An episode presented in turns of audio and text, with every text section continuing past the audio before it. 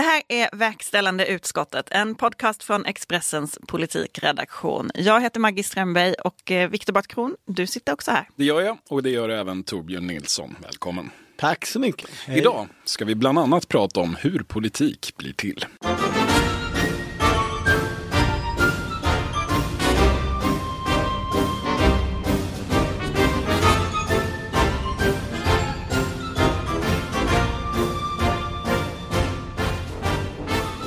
Det är onsdag morgon den 20 maj när vi spelar in det här och vi närmar oss, eller vi är redan inne i en lite mer konfliktfylld period i svensk politik än som kanske har varit fallet under huvuddelen av den här poddens livstid. Eller vad säger du Torbjörn? Vi är lika gamla som coronakrisen, den här podden. Ja, vi var lite inne på att döpa oss till Coronapodden ett tag. Ja, men visst märks det att um, det trappas upp konfliktnivån, absolut. Sen är ju bara frågan vad exakt det är de ska bråka om. Det känns som att många har varit ute och, och, och sökt den frågan en lite längre tid, några veckor kanske. Och eh, kanske har man hittat den i form av testerna. Mm. Coronatesterna. Ni två, Maggie Strömberg och Torbjörn Nilsson, ni hade i helgen som gick ett eh, stort reportage i Expressen om den här, eh, det pågående bråket om testerna. Kan ni kort berätta för mig vad det var det där handlade om? Hur började alltihop Maggie? Ja men egentligen började det faktiskt typ redan från början. Alltså Ulf Kristersson, moderatledaren, han började ju redan på det allra första partiledarmötet eh, med att driva frågan om tester. Och då är vi någonstans i mars? Nu är, mars. Då är vi den 11 mars. 11 mars ja. Eh, lunchtid tror jag, om jag minns rätt. Mm. Eh, då sågs de ju fysiskt i regeringskansliet. Det var ju grått och eh, jävligt minns jag att det såg ut för de som stod utanför och häckade för att intervjua partiledarna efteråt. Ehm, men eh, då var det liksom en av många frågor som Ulf Kristersson intresserade sig för. De som känner Ulf Kristersson som partiledare vet ju att han ofta fastnar för olika frågor som han intresserar sig väldigt mycket för och läser väldigt mycket om och sen skriver väldigt långa inlägg på Facebook om. Och testerna blev tidigt en sån fråga för honom. Han tyckte att det var jätteviktigt eh, med mycket faktaunderlag, eller hur Torbjörn? Ja, det, det, det tycker han ju generellt. Han läser ju för många böcker tycker andra som jobbar med honom. Om man nu kan läsa för många böcker, men många böcker läser han. Känner dig lite utpekad. Eh, jag är inte rätt person att försvara Ulf Kristersson eh, och hans läsande, men, men att läsa böcker är väl inte hemskt. Så, testerna. Ja.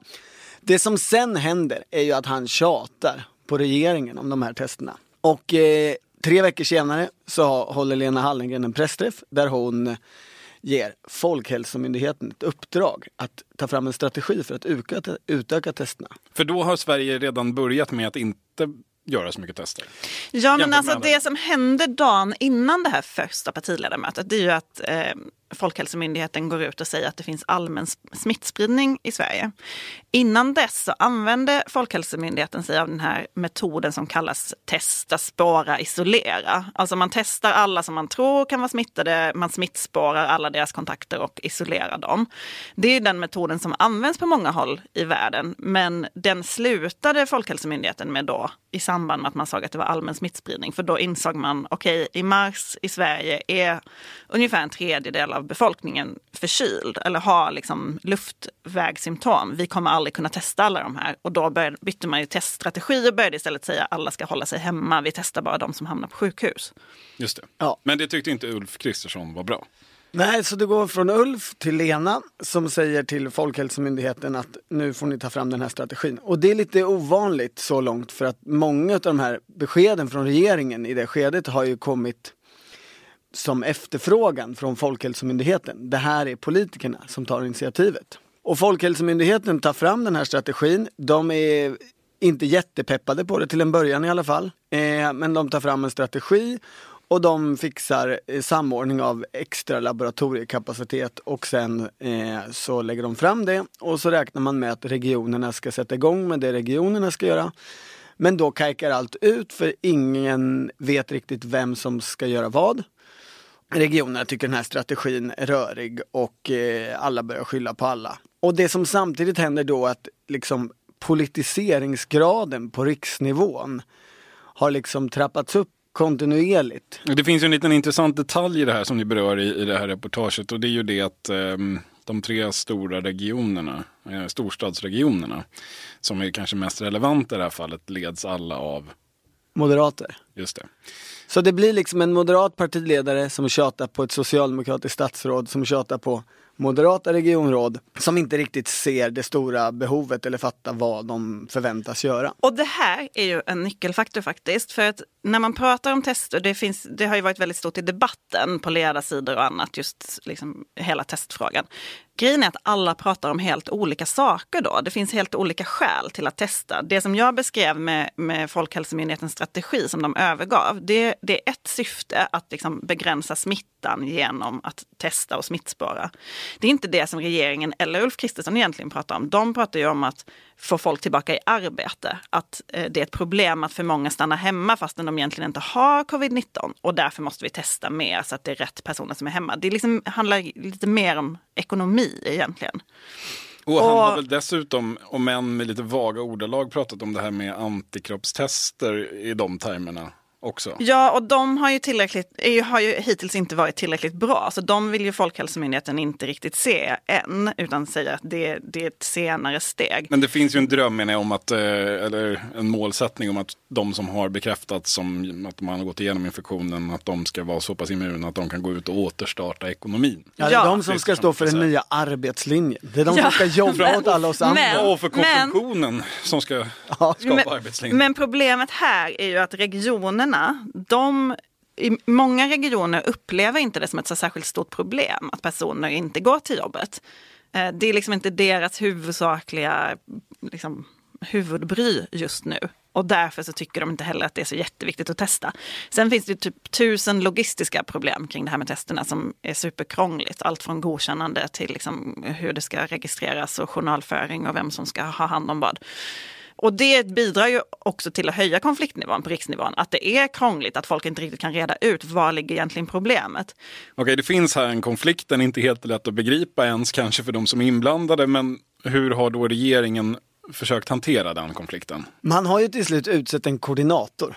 Eh, en samordnare. Och det brukar man ju snarare göra i början av processer. Här kommer eh, koordinatorn mitt i.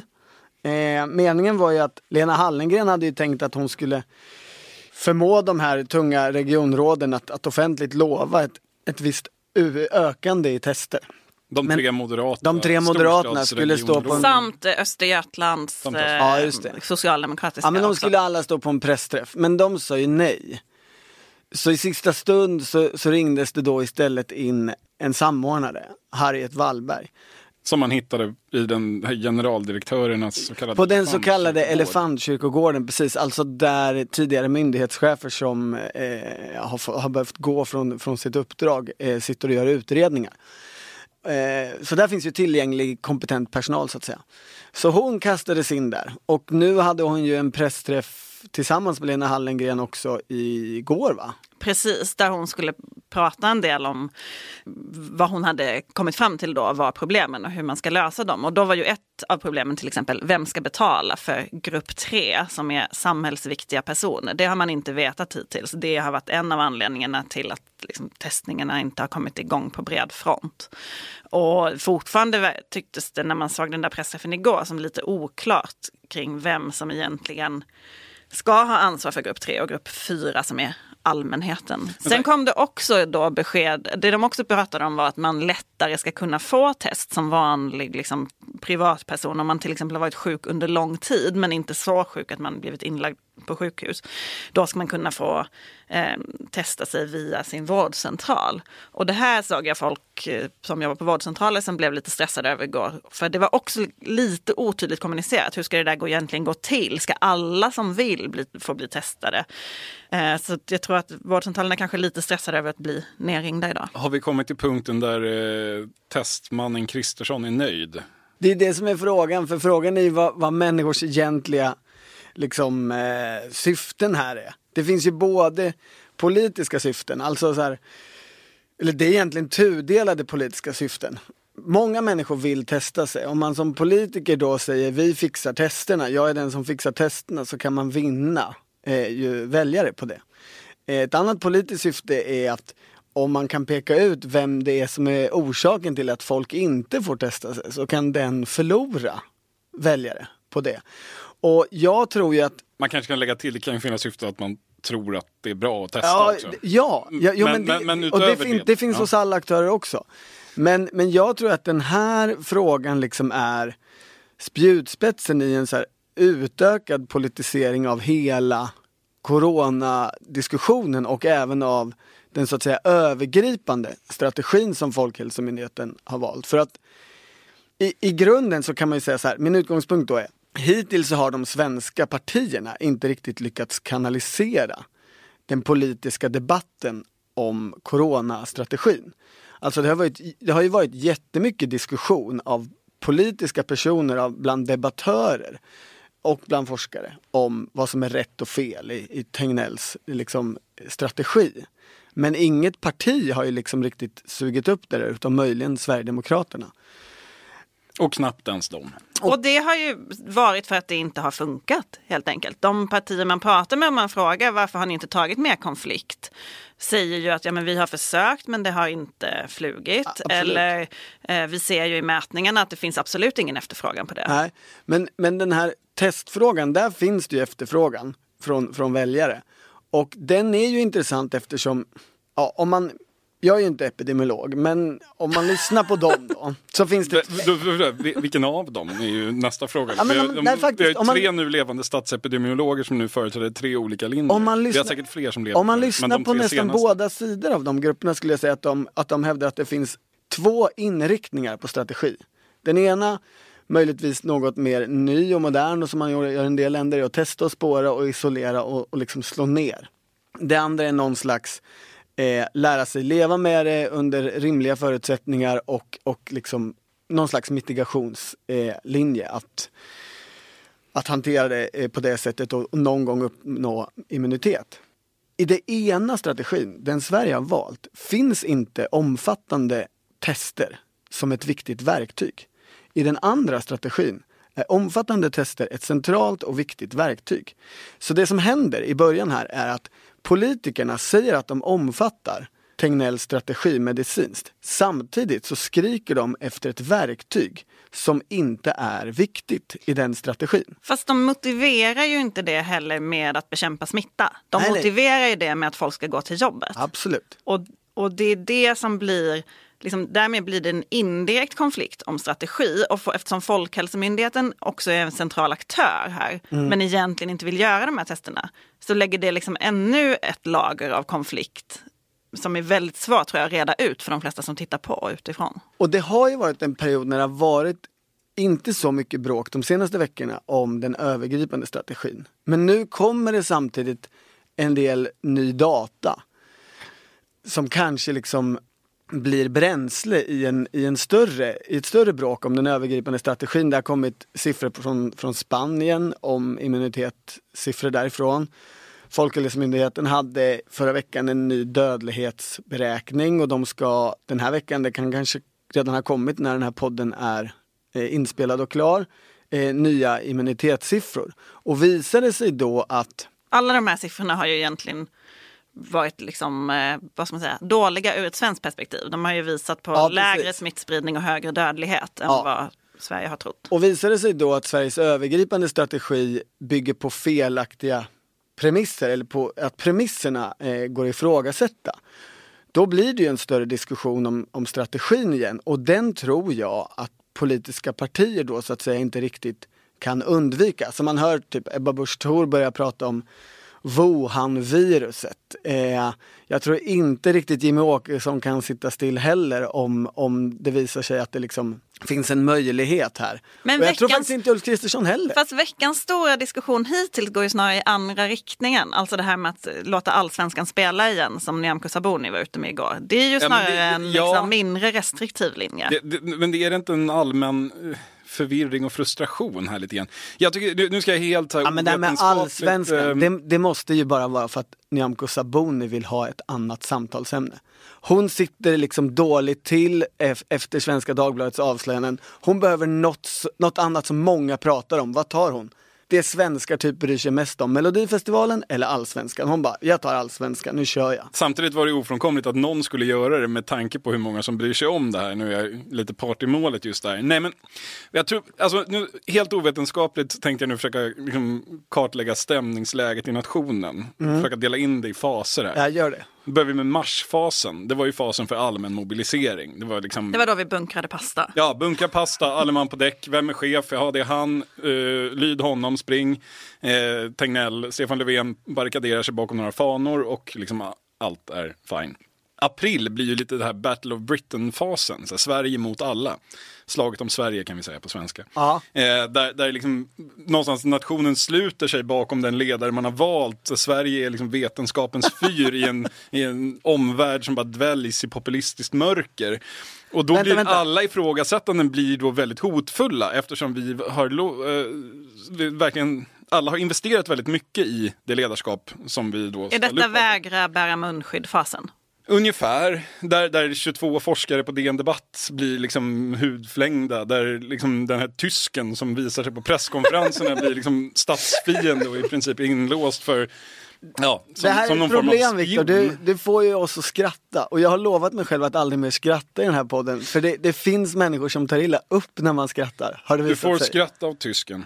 Eh, eller åt folk som skrev om tysken. Men det fanns en, eh, en väldigt tydlig sån, så här, nu, nu står vi upp här mot alla attacker utifrån fas där i april. I maj tycker jag att det där har ebbat ut lite grann. Och de senaste dagarna, veckorna så ser man någonting annat träda in. Ja, vi har frustrationen från ena hållet, men varför spelar vi inte fotboll då? Om det här nu inte är så farligt. Och från andra hållet, varför sjunker alla andra siffror mer än våra? Folk fortsätter dö. Vad gör Folkhälsomyndigheten egentligen mer än att stå där och visa kurvor på fait accompli? Liksom, Varför får danskarna säga komma nej till Skåne? saker och säga nej till allting som föreslås för, eh, för att kanske minska den här spridningen, typ munskydd.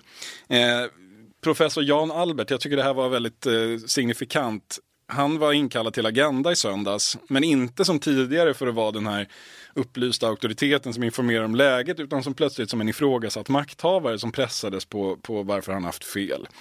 Eh, någonting har hänt där. Eh, statsepidemiologerna börjar som vi nämnde springa åt olika håll. Annika Linde, företrädare till Tegnell, var väldigt kritisk till eh, de vägval som har gjorts här. Medan Johan Giesecke, han har tröttnat på att sitta i karantän så han skryter om att han har träffat sina barnbarn. Eh, Men Anders är- Tegnell ser allt mer kringränd ut och nu var han inte ens med på presskonferensen igår. Eh, så... Är det inte liksom, är, är det inte någon slags kollektiv känsla av att säga, men vad ska hända nu Jo, då? och jag tror att det har lite med siffrorna, som sagt, Sveriges siffror för immunitet och smitta har inte kommit än, men även om de skulle då vara positiva ur ett Tegnell-perspektiv så tror jag att folk skulle inse att men herregud, vadå? Är det bara 8% av svenskarna som har haft det här? Det är ju jättelångt. Stockholmarna, visst är det Stockholm man pratar om? Eller är det Nej, Sverige man, man gör både och. Ja. Men eh, oavsett vad så, så kommer det ju framstå att det är ju, någonstans har folk hört flockimmunitet i maj. Mm. Och då ska livet återgå till det vanliga. Sen är det inte det Anders Tegnell har sagt, men det är det folk har hört. Och det är lite det som man har köpt in på här. Det här är som sagt en ovetenskaplig tolkning av stämningsläget i nationen. Men ganska korrekt ändå. bygger tror jag. på. Ja. Och det här gör att alla blir frustrerade. De som var, tycker att det är för många döda blir frustrerade. De som vill se fotboll blir frustrerade. Och vem är det egentligen som styr det här? Det finns ett vakuum här som uppenbarar sig.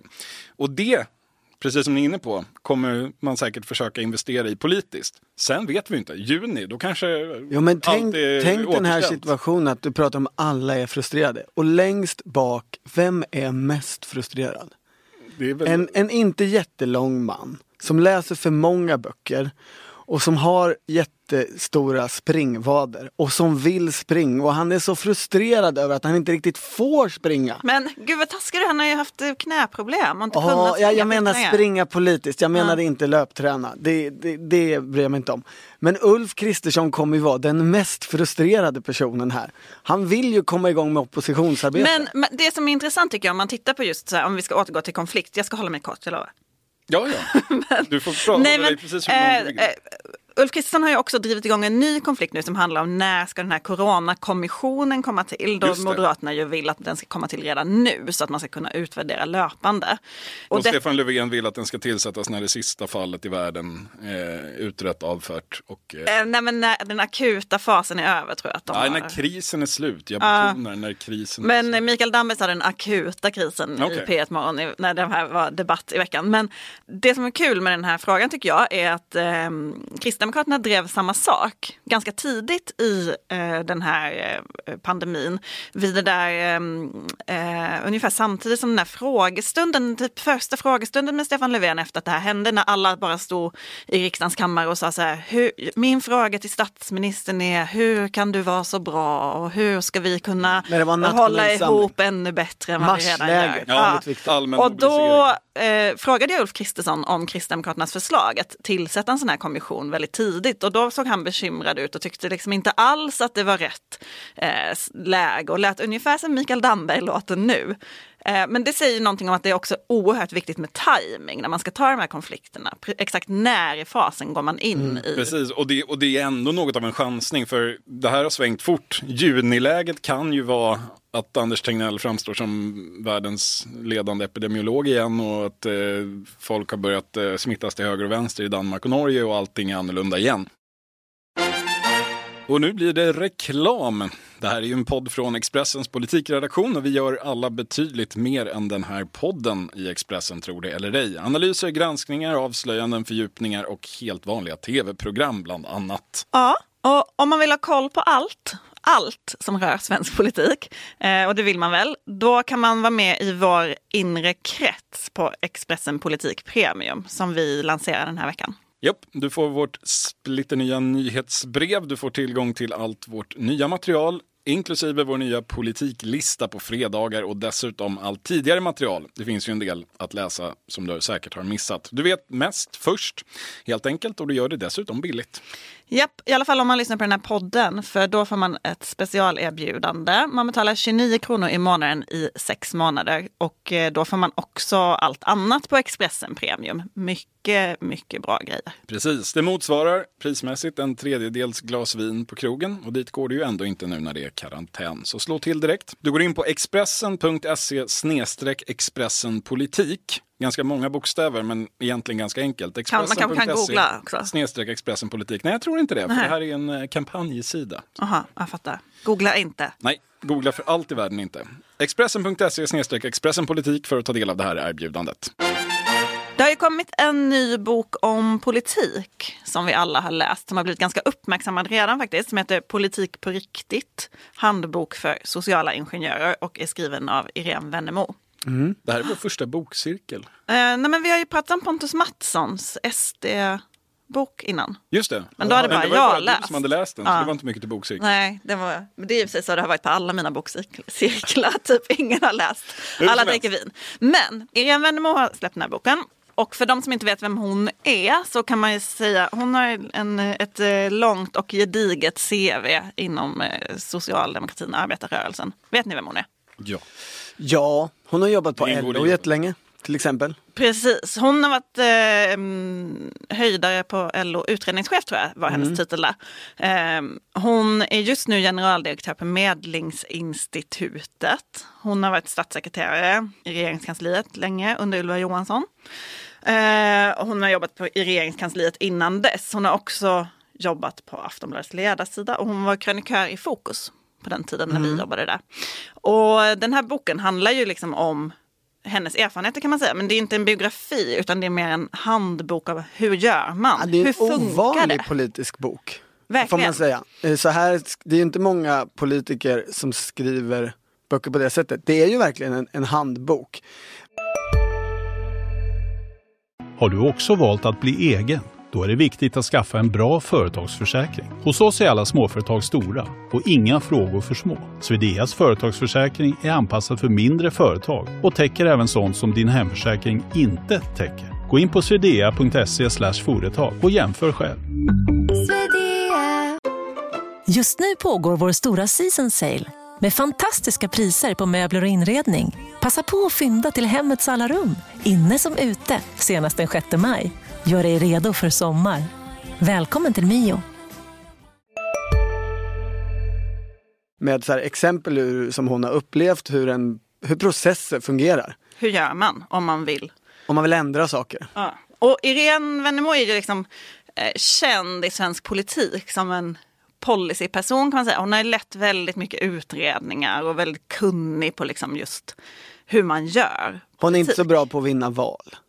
det är kanske inte det hon, hon är inte en Hon är- kampanjledare. hon är en Hon är en kampanjledare. doer. Ja. Men Men, hon, är, hon har väl en- däremot en förmåga kanske att bygga lite majoriteter. Hon är ju så här, ganska uppskattad eh, upplever jag i båda, Ja men i, i, i, båda läger så att säga. i amerikansk politik så har de den här uppdelningen hacks och wonks. Alltså hacks är de som eh, kan göra liksom kampanjgrejer och, och fluffa till saker och wonks är de som läser eh, grejer, utredningar, böcker. Ulf Kristersson. Eh, hon är ju en typisk wonk. ja, fast boken är ju också en väldigt mycket beskrivning av hur man som wonk får igenom sina idéer i ja, politiken. Ja, ja, absolut. Eh, så det, men, Handbok för Ulf Kristersson. Men det ovanliga med Irene Wennemo tycker jag, som har följt henne under ganska lång tid, det är att hon ofta har eh, varit ganska kritisk mot sitt parti. Alltså i de fall hon har varit debattör och ledarskribent. Och jag minns när hon var krönikör på Fokus då 2014 och eh, Stefan Löfven vann valet och att vi tänkte så här, ja men det är ju lugnt. Hon kommer ju aldrig in i regeringskansliet så mycket liksom, hårda ord som hon har skrivit om Magdalena Andersson och andra under den här tiden. Men vi hade ju fel. Hon, Ja, eh, hon. blev, fick sluta hos oss för att hon blev eh, statssekreterare under Ylva Johansson. Hon skriver också i den här boken att Stefan Löfven inte la sig i så mycket vem som blev statssekreterare till skillnad från Göran Persson som alltid Så det kanske var förklaringen. Det. finns det, det är en intressant... Men, Men- Det, men, det, men det, är lite, det är lite kul bara som en bisats. Men det är ju, det är ju inte helt vanligt med socialdemokratiskt eh, orienterade debattörer som är så frispråkiga. Nej men det Nej. gäller väl generellt för folk som har liksom partibok att man inte, liksom, om man inte bara det är lite liberal. ovanligare där. Liberaler brukar ju tycka att partiet har fel. Moderater tycker att de hade rätt. Ja, men på den borgerliga sidan är det så mycket enklare att vara liksom lite så här allmänborgerlig och inte så tydligt tillhöra ett parti. Blev ni mer eller mindre sugna på att jobba i regeringskansliet när ni läste det här? Men jag har nog aldrig varit sugen på att jobba i regeringskansliet men det är ju en väldigt eh, socialrealistisk eh, skildring av mödorna, eländigheterna, problemen som dyker upp på vägen. Hon har ju en sån här fantastisk liksom, skildring av ett förslag som någon ska baxa igenom och så, säger, så har man liksom kommit förbi fyra stationer och så skriver hon hela tiden så här. Och nu tror man att man är i mål, fast det är man inte. För nu kan någon komma och säga nej och då får man dra, dra om hela Då processen kommer det någon liten med gemensam beredning och sådär. man inte känner till. Så det är ju en bra skildring av hur extremt svårt politik faktiskt är. Och det här är ju allting sker så att säga efter stunden när man har fått makten, när man har vunnit val. Då är det många som tänker sig, ja då är det ju bara tuta och köra, då är det enkelt, det kommer bli som det här partiet som vann valet vill. Vad Irene Wennemo beskriver här är ju den väldigt arbetsamma processen som tar vid efter att man har fått makten och att det inte alls är så enkelt som att man har vunnit val och därmed blir det som man vill. Nej, men det är ju en väldigt intressant aspekt i boken och, och en väldigt genomgående. handlar ju om hur, ehm, just hur svårt det är att få saker gjorda och hur systemet eh, mer eller mindre avsiktligt är riggat till det beståendes fördel. Att så här, det finns en, en liksom inneboende konservatism i förvaltningen. Att det finns en massa människor där som tycker att det är bra att göra som vi alltid har gjort och som, som mer eller mindre aktivt uttalat motarbetar eh, förändringar nästan oavsett vilken typ av förändringar det handlar om. Eh, och det här, är ju, det här anknyter ju lite grann till en, till en diskussion som har varit och blossat upp med jämna mellanrum nu med populisterna i europeisk politik eller amerikansk för den delen. Om, som vill välta institutioner över ända, drain the swamp och så vidare. I Storbritannien har det varit mycket diskussion om hur jobbigt det har varit att genomföra Brexit med en civil service som har varit helt på Remain-sidan. Och, och den, den här boken sätter ju faktiskt väldigt mycket fingret på exakt vad det här problemet handlar om. Alltså de väldigt opolitiska reellt. tjänstemännens makt. Ja, i egentligen. grunden de opolitiska tjänstemännens makt som blir väldigt politisk. Och den, den, det är ju intressant för boken klargör ju ganska mycket att den som faktiskt vill förändra saker radikalt, eller ens bara lite mycket, kommer att behöva göra sig ovän, kanske till och med ta strid med den opolitiska förvaltningen. Och det är ju ganska intressant i ljuset av de debatter som har varit kring vikten av att vårda institutioner och, och kommuner där man kör över tjänstemännen och liknande att, alltså att det, det, det, den, den, frågan är inte, den framstår inte så svartvit i Irene Wennemos bok kan man ju säga. Det, det framstår inte som att det, eh, det, Har man läst boken så är det svårare att känna att varje försök att köra över en tjänsteman är en, eh, en fientlig handling mot den liberala demokratin. Att det kan finnas anledning att ta strid ibland för att faktiskt kunna göra saker. Det beskrivs ju väldigt tydligt hur liksom, de oerfarna politiska ministrar, statssekreterare, tjänstemän som det ändå ibland är efter val om man inte har haft eh, makt maktinnehav på länge. Eh, de blir ju lätt liksom förbisprungna av de här opolitiska tjänstemännen som sitter oavsett regering och liksom har ett enormt försprång bara i att de vet hur en fråga har utretts tidigare, läst remissvar, kanske har bättre koll på politiska mm. motståndares mm. ingångar. Men hon har ju också en strategi. Alltså jag har uppfattat, eller hon, hon har ju olika liksom tips. Gör så här. Och, och där uppfattar jag i, i konflikten med de opolitiska tjänstemännen så har hon ju mer strategin att lura dem med dig. Eh, låt dem tro att de bestämmer någon del eller liksom få dem med dig på olika liksom, trickssätt. Eh, snarare än ta skarp och liksom konflikt med dem. Det kan finnas lägen där man måste göra det men, men mycket hellre liksom men det kan man ju säga, det kan ju å andra sidan då kanske en Irene Wennemo och Ylva Johansson göra, för de rör sig ändå politiskt ganska nära det som har varit rådande. Man tänker att det skulle komma en vänsterpartistisk regering, till exempel. Eller en sverigedemokratisk. Eller en sverigedemokratisk regering, eller ens en kristdemokratisk som skulle vilja förändra saker lite mer än vad som har varit fallet i bytet mellan socialdemokratiska regeringar och alliansregeringar så kanske det inte går att göra så. Det, det, det, var, en, det var en, liksom en ganska tydlig känsla för mig när jag läste den där boken. Att det, det, visst, det här funkade för, för er. Men den som faktiskt kanske ville... Eh, ja. Göra en, en, en smärre revolution. För hon konstaterar ju också hur lite som det egentligen skiljer mellan en, en rödgrön budget och en alliansbudget ja. i termer av liksom, eh, eh, hur mycket i statsförvaltningen som fortsätter som, som det gjorde innan. De, alla de här stora konflikterna handlar om ganska små saker egentligen. Vill man ta större konflikter så kommer det att bli mer buller. Men jag, tror, nej men jag tror att det du är inne på, eller det ni är inne på just det här, liksom hur, hur agerar man för att få som man vill och hur får man folk att jobba för en utan att de ens är medvetna om det. Eh, den, det tror jag är kanske det man ändå kan ha nytta av i den här boken, även om man inte har tänkt sig en karriär i regeringskansliet. Att det där är nog ändå applicerbart på ganska många aspekter av livet. Hur, hur blir man som vatten vatten, som Ylva Johansson säger. Hur blir man en smidig person som glider runt problemen istället för att liksom fastna vid dem? Ja, precis. Du kanske kan förklara den där metaforen lite grann.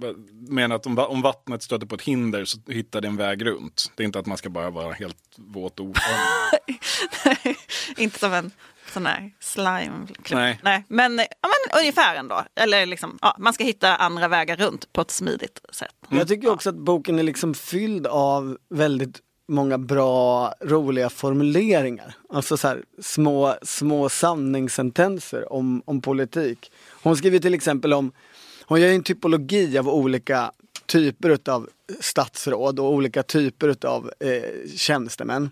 Och så konstaterar hon liksom i sammansättningen av en, av en stab runt, runt en minister så att Problemet är att de ministrar som verkligen behöver en riktigt bra politisk stab sannolikt är de som är sämst på att välja en riktigt bra politisk stab. Och det, det, det tror jag det, sån, det bara kommer mitt i texten liksom, men är en riktigt bra livsvisdom för politiker. Och hur många liksom misslyckade eh, politiska karriärer eller politiska karriärer som har fått problem som handlar om just den där förmågan att omge sig med rätt personer. Eh, Vill du nämna några exempel? Nej, men ett av de mest klassiska handlar väl om Mona Sahlin. Eh, där, där en tung förklaring från väldigt många i, i socialdemokratin ju, har, har handlat om varför gick det dåligt för Mona, Mona Sahlin som partiledare? Så handlade det om att man tyckte att hon inte valde rätt personer runt sig. Eh, personer som i tillräcklig utsträckning sa nej, personer som var annorlunda eh, och tänkte utanför boxen och sådär. Eh, det är väl ett bra exempel. Mm.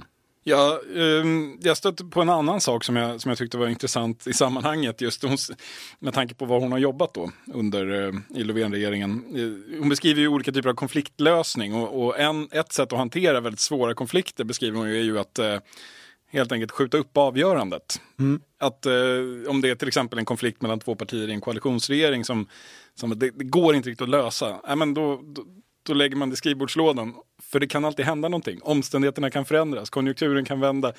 Det kan hända någonting som gör att det där problemet antingen blir mindre att hantera eller att det löser sig självt. Ja, och precis. plötsligt så finns inte arbetslinjen längre. Nej, till exempel. Och det, och det där slog mig, det där, för det där är ju någonting man verkligen har reagerat på under tiden som ehm, eh, den nuvarande rödgröna regeringen har suttit. Hur många gånger det har varit så.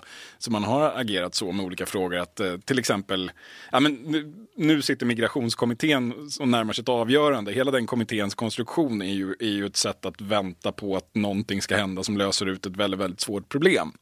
Nu börjar det bli lite kort om tid, vi får se om det lyckas i det fallet. Men, eh, men det är uppenbart att hon skriver inte explicit att det här är en, eh, en, eh, någonting som just den här regeringen tillämpar, men det är uppenbart att den gör det. Ja, men det är det som är roligt med den här boken, för till skillnad från andra statssekreterare och ministrar som ska skriva bok, så är ju inte det här en liksom, nu ska jag berätta mitt livs historia och skälla på dem som jag varit sur på i, i regeringskansliet. Men det, man ser ju ändå en del sådana saker.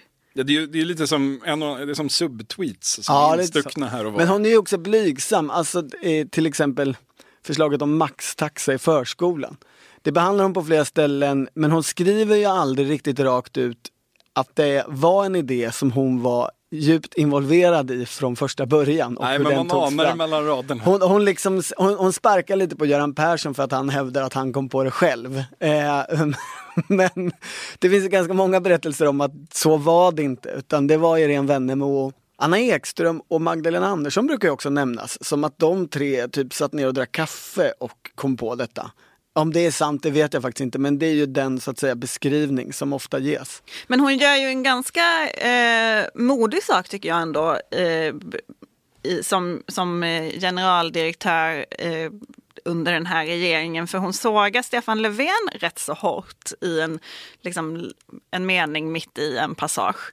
Under rubriken vallöften som ska undvikas för att de inte är tillräckligt bra så tar hon upp eh, Löfvens utspel om att tillsätta en industrikansler eh, och innovationsråd som hon tycker är liksom typiska eh, saker som väljarna inte efterfrågar. Som liksom... Nej, men hon, är, hon, är ju, hon är ju kritisk mot Stefan Löfven på flera ställen i den här boken. Sådär smått, men när man tar den enskilda meningen så inser man att det är ganska stort. Eh, alltså hon har ju också ett stycke som handlar om var befinner sig den politiska mitten och olika regeringars förmåga att liksom flytta den politiska mitten. Alltså att genomföra reformer som nästa regering, om man förlorar ett val, inte kommer, bli, inte kommer rivas upp. Alltså som jobbskatteavdragen. Eh, eh, regeringen Reinfeldt flyttade mitten till höger för att det där kan inte, förmår inte socialdemokratin att riva upp. Eh, och då konstaterar hon ju att mandatperioden 14 till 18, alltså Stefan Löfven nummer ett regeringen, så skriver hon att mandatperioden bär inga exempel på att man som regering lyckades flytta den politiska mitten. Och det är ju när man tänker efter en väldigt hård mening mot Stefan Löfven och Socialdemokraterna och den regering hon själv satt i som statssekreterare. Eh, inte som, hon var ju inte statsråd, men, men den regering hon arbetade för. Den lyckades alltså inte på någon punkt flytta mitten till vänster. Är det sant då? Var det så? Det, ja men jag tror att det ligger mycket i det. Eh, det. Det var ju en mandatperiod där man liksom gick till val på och kom in med Sverige håller på att gå sönder. Nu ska vi socialdemokrater laga allt det som borgerligheten har tagit sönder och all den orättvisa som de har skapat. Och det lyckades man ju inte riktigt hävda i alla fall eller kunna visa att man hade fixat. Istället så blev man ju upptagen under den mandatperioden av migrationsfrågan som dök upp liksom ett år in i, i, i, mandatperioden. Och det är ju också en, en, en, bra grej i den här boken att hon, hon, hon visar ju hur, hur liksom litet fönstret är för att faktiskt få något gjort under fyra år. Att så här, har man inte eh, liksom klart för sig vilka propositioner man ska skriva efter två månader som statsråd, då kan man typ lika gärna gå hem. För då kommer de där propositionerna med största sannolikhet aldrig hinnas bli klara och bli lagstiftning innan det är val igen. Mm. Ja, men, det, det, är klart att man tittar på det, det, som, det som alliansregeringen gjorde med jobbskatteavdragen och allt. Det var, det var ju någon form av systemskifte även om man undvek det i ordet. Stefan Löfvens viktigaste vallöfte 2014 var väl att inte sänka skatten. Och det gjorde han inte heller. Men han gjorde kanske inte så där vansinnigt många andra eh, stora saker heller. Det är väl eh, rätt allmänt känt. Men frågar man en vänsterpartist skulle de ju peka på hundra små välfärdsreformer som han gjorde. Ja, för jämfört med nu så var det ju ändå ett, ett samarbete med Vänsterpartiet. Det Ja, var ja. ändå mer vänster och mitten än vad man befinner sig Men just den nu. stora strukturella reformen var ju dödsdömd från början, vilket hon ju tar upp som en kritik mot Vänsterpartiet med det här med vinstbegränsningar i välfärden. Den blev ju inte av. Ja, men om, Hade den blivit av, då, Då då hade vi minst den här ja, mandatperioden men på ett helt man, annat sätt. är man socialdemokrat nu så kan man ju snarare se att det var den förra mandatperioden när man hade stöd av Vänsterpartiet och Miljöpartiet som man hade möjlighet att flytta den politiska mitten till vänster.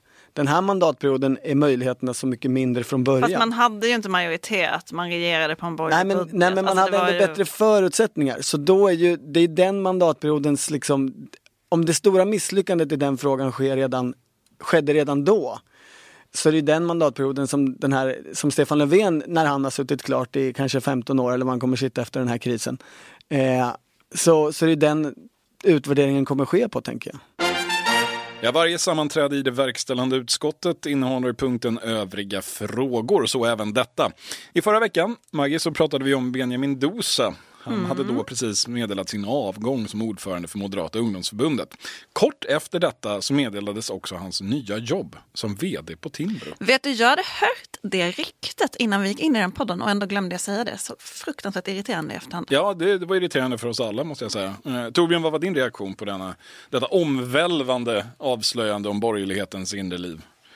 Det är ju lite spännande att han blir Timbrochef med den politiska profilen haft, tänker jag ändå.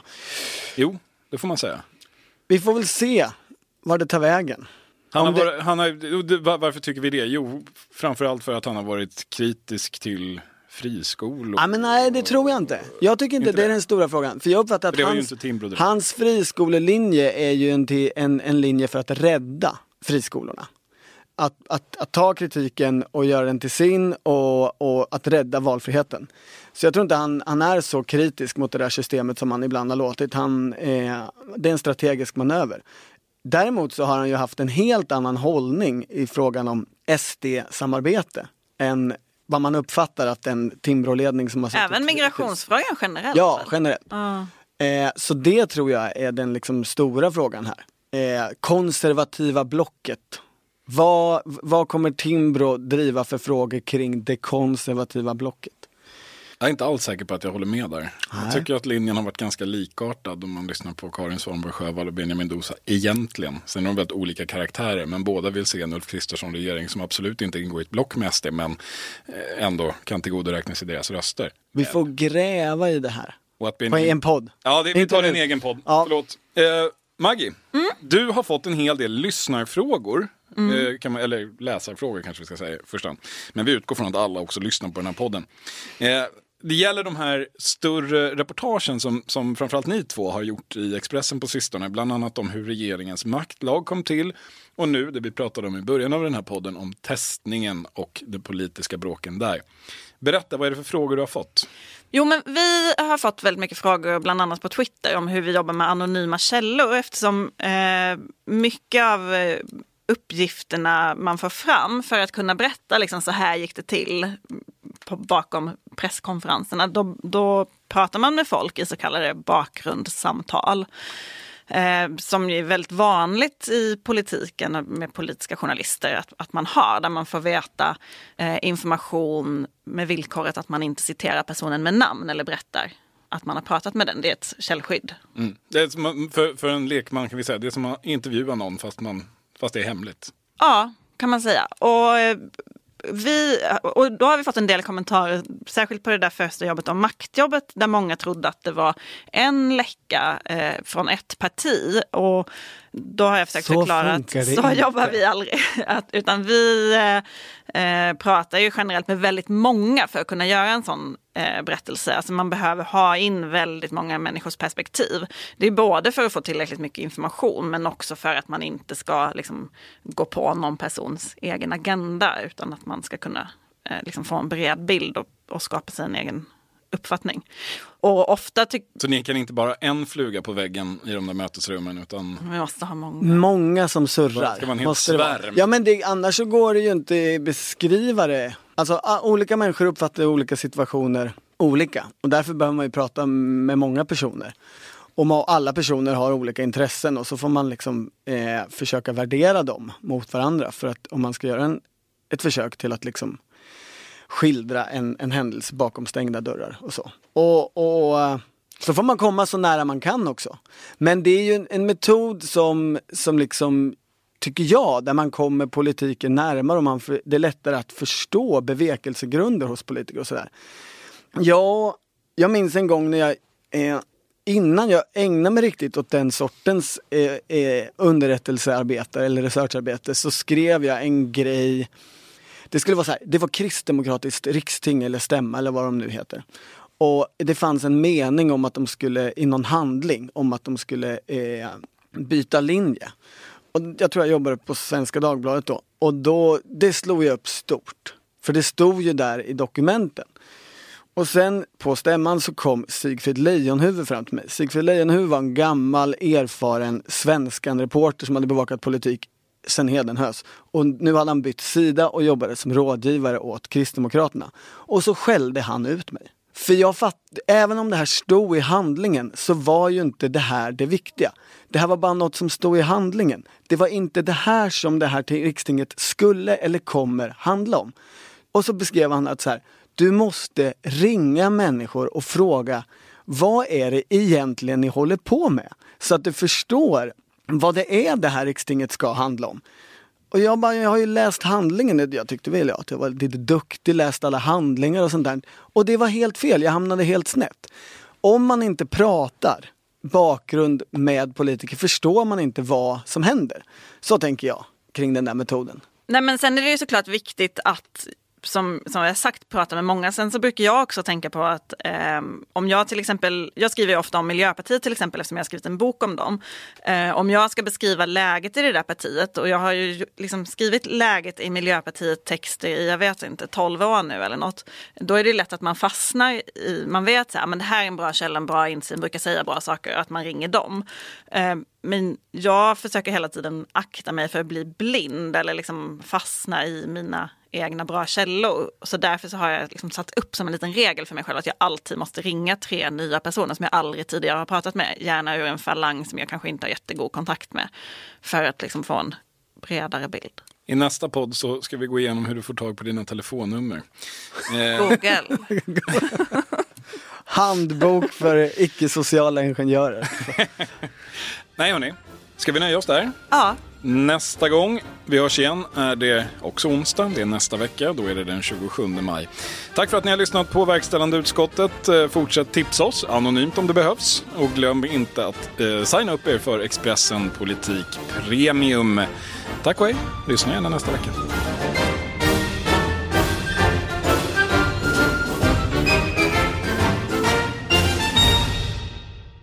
Du har lyssnat på en podcast från Expressen. Ansvarig utgivare är Klas Granström. CSRD. Ännu en förkortning som väcker känslor hos företagare.